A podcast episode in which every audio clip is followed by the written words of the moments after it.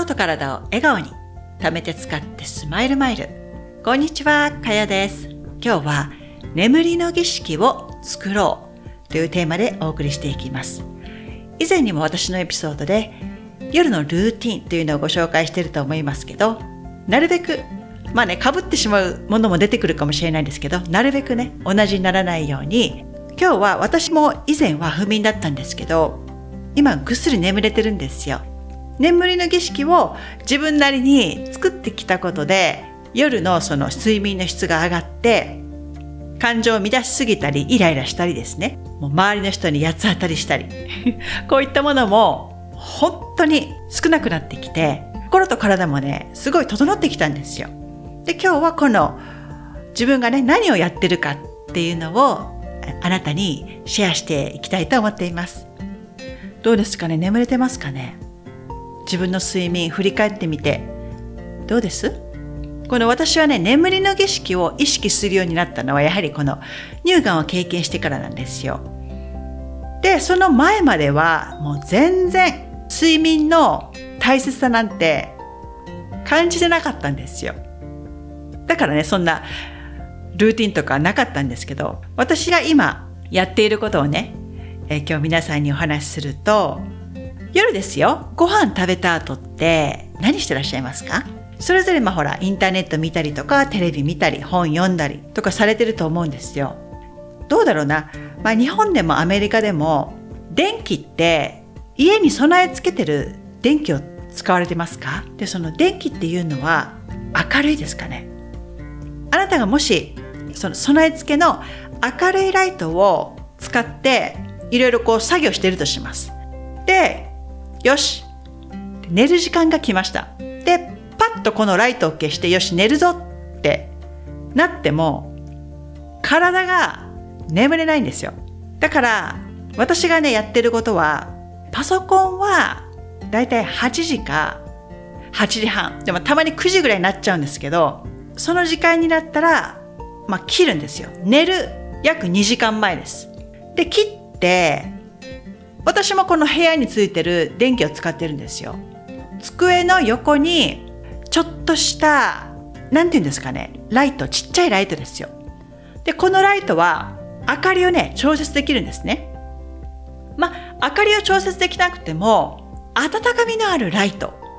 これをね、もともと家についてるライトと別に置いといてほしいんですよ。これをつけた瞬間に、この夜のね、眠りの儀式が始まるんですよ。で、まずは目の刺激。この明るい、太陽に似た明るい光。まあ、ブルーライトもそうですけど、脳にこうやっぱ刺激がいって、明るいと、この日中の活動のホルモンが高い状態なんですね。でも寝る時には副交感神経が上がっていることが大事なのでまずは視界から入ってくるライトを優しいあったかい明かりに変えてます。で、そこからシャワーやお風呂に入るんですね。で、シャワーやお風呂もあの眩しい明かりはつけません。小さい電気がついてるんですけど、私はそれを使ってます。で、シャワーを浴びて、以前お伝えしたアイルベーダの太白ごま油。これに最近はラベンダーオイルを少し、えー、混ぜて使ってます。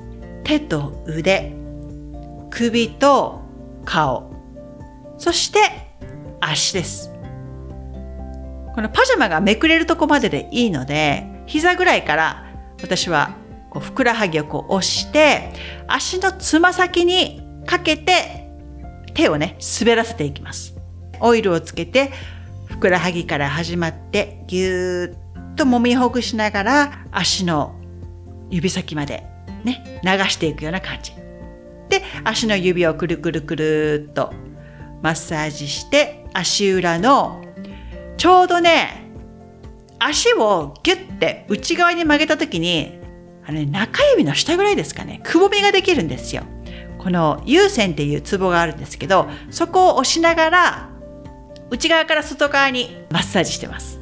まあ足裏をこうね、揉みほぐしながら、足の裏ってほら、ツボがいっぱい溜まってるので、ここを揉みほぐしながらね、やってます。で、ここでマッサージして靴下を履いて、そしてストレッチをね、やってます。で、このストレッチなんですけど、これ私の経験ですよ。寝る前に、今足の裏をほぐしましたよね。で、足の裏をまずほぐして、次に、ふくらはぎとか太ももの裏ですよ。ここをね、伸ばしてあげるといいですよ。太ももの裏とふくらはぎ。ここをぐーっとね、足を伸ばすと、この後ろが伸びてくるんですよ。で、伸ばして、で、次は体の体側。この体の体側のストレッチ。で、その後に背骨。背骨を丸める。で、次は首をこう軽くね、ストレッチして、で、最後に股関節です。股関節周りをほぐす。今何個ですかね ?1 番目が足の裏。2番目がふくらはぎと太ももの裏。3番目が体の体側。腕をこう伸ばしてね。体の脇の筋肉を伸ばしてあげます。で、4番目。首をね、軽くストレッチ。で、最後5番目が股関節です。ここをほぐしてあげると、もうね、ほんとぐっすり眠れます。やってみてください。やってみてくださいってわかりませんよね。これよし、YouTube で作りましょう。これ YouTube で作りますので、楽しみにしていてください。そして、このストレッチやった後に本を読んでます。で、この本を読むときに、本の種類にもコツがあって、小説とかこう物語系はね、読まない方が私はいいと思うんですよ。なんでかっていうと、すごくね、興奮してくるんですよ。私その物語系とかってあまり読まないんですね、本。でも、私の主人がね、読むんですよ。そういった系。そのファンタジーとか。もう逆なんですね。私は自己啓発とか、その心理学とか、ね、ヨガとかね。マインドフルネス。こういったものが私好きなんですよ、読むのが。でも主人は物語系ですよ。ファンタジーとかね。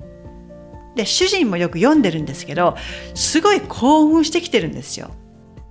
で、そういう本をね、読んだ後は決まって、ああ、昨日ほとんど眠れなかったって言ってるんですよ。まあ、そりゃそうですよね。いろいろ言っても文句言われるだけなので、私はあんまり言わないんですけど、でもあなたには言ってあげたいんです、私。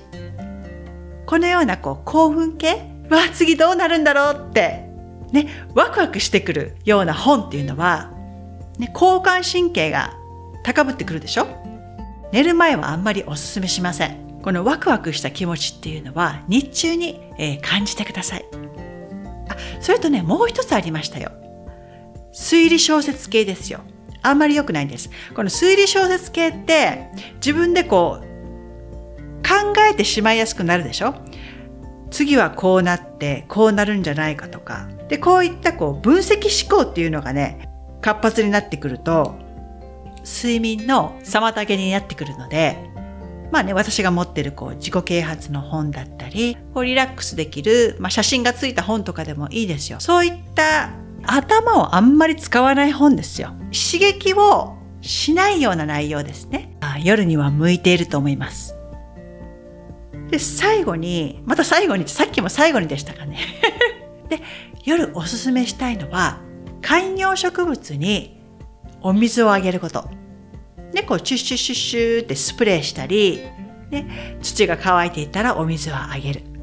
植物って愛着が湧きますよね。で、このお手入れをしてあげることで、ね、幸せホルモンのセロトニンが活発になってくるので、夜やってあげると心が落ち着いてきて、呼吸も自然とゆっくりになってきますから、やってみてください。夜の観葉植物のお手入れ、おすすめです。儀式を作ることがなぜ大事なのかっていうと、私たちの日々の行動ってほとんどが自動的にやってることですよね。仕事に行く時っていうのはもうあなたは勝手に意識しなくても勝手にできますよね。はい、ご飯食べて歯磨いて、仕事着の服に着替えて、いちいちこう意識しながらやってる方って少ないと思うんですよ。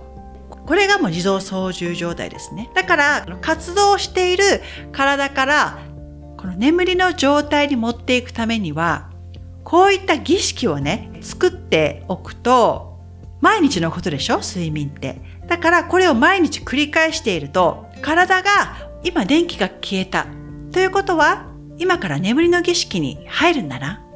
電気を消して、この暖かな光の中で、ね、パジャマを準備して、シャワーを浴びて、マッサージをして、ストレッチをして、一つ一つの工程をこなしていくと、体が眠りの準備をしてくれるわけですよ。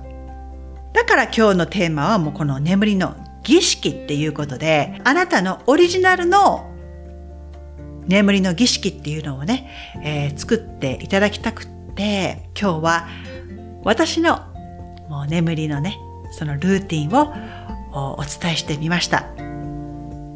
あ、今気づいてしまいましたが、二つ言い忘れたことがありました。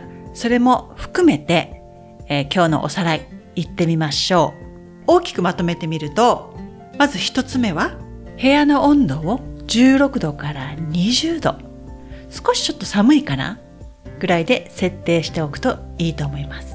ちょっと寒いかな？っていうぐらいの方が睡眠が深くなって翌朝もね、すっきり起きられます。私の家もね、前は23度にしてたんですね。そしたら夜中ね、ちょやっぱちょっと暑くて起きちゃうんですよ。だから今は常に20度に設定しています。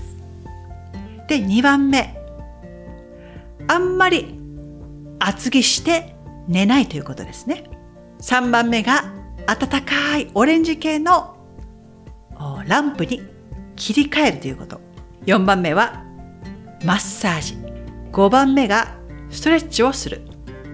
そしてこの眠りの儀式で、で、一番最後は本を読んだり、まあ塗り絵とかでもいいですよ。で、その本を読むときは、この物語だったり、小説やこの推理系、ワクワクしてしまう本は読まない方がいいです。私の夜のおすすめは観葉植物にお水をあげること。以上になります。順番がちょっと入れ替わりになってるかもしれないんですけど、すべてを通して私は実際にこれはやってることを今日は皆さんにシェアしています。よかったらあなたのオリジナルの眠りの儀式も聞かせてくださいね。それでは最後まで聞いていただきありがとうございました。また次回に。チャオ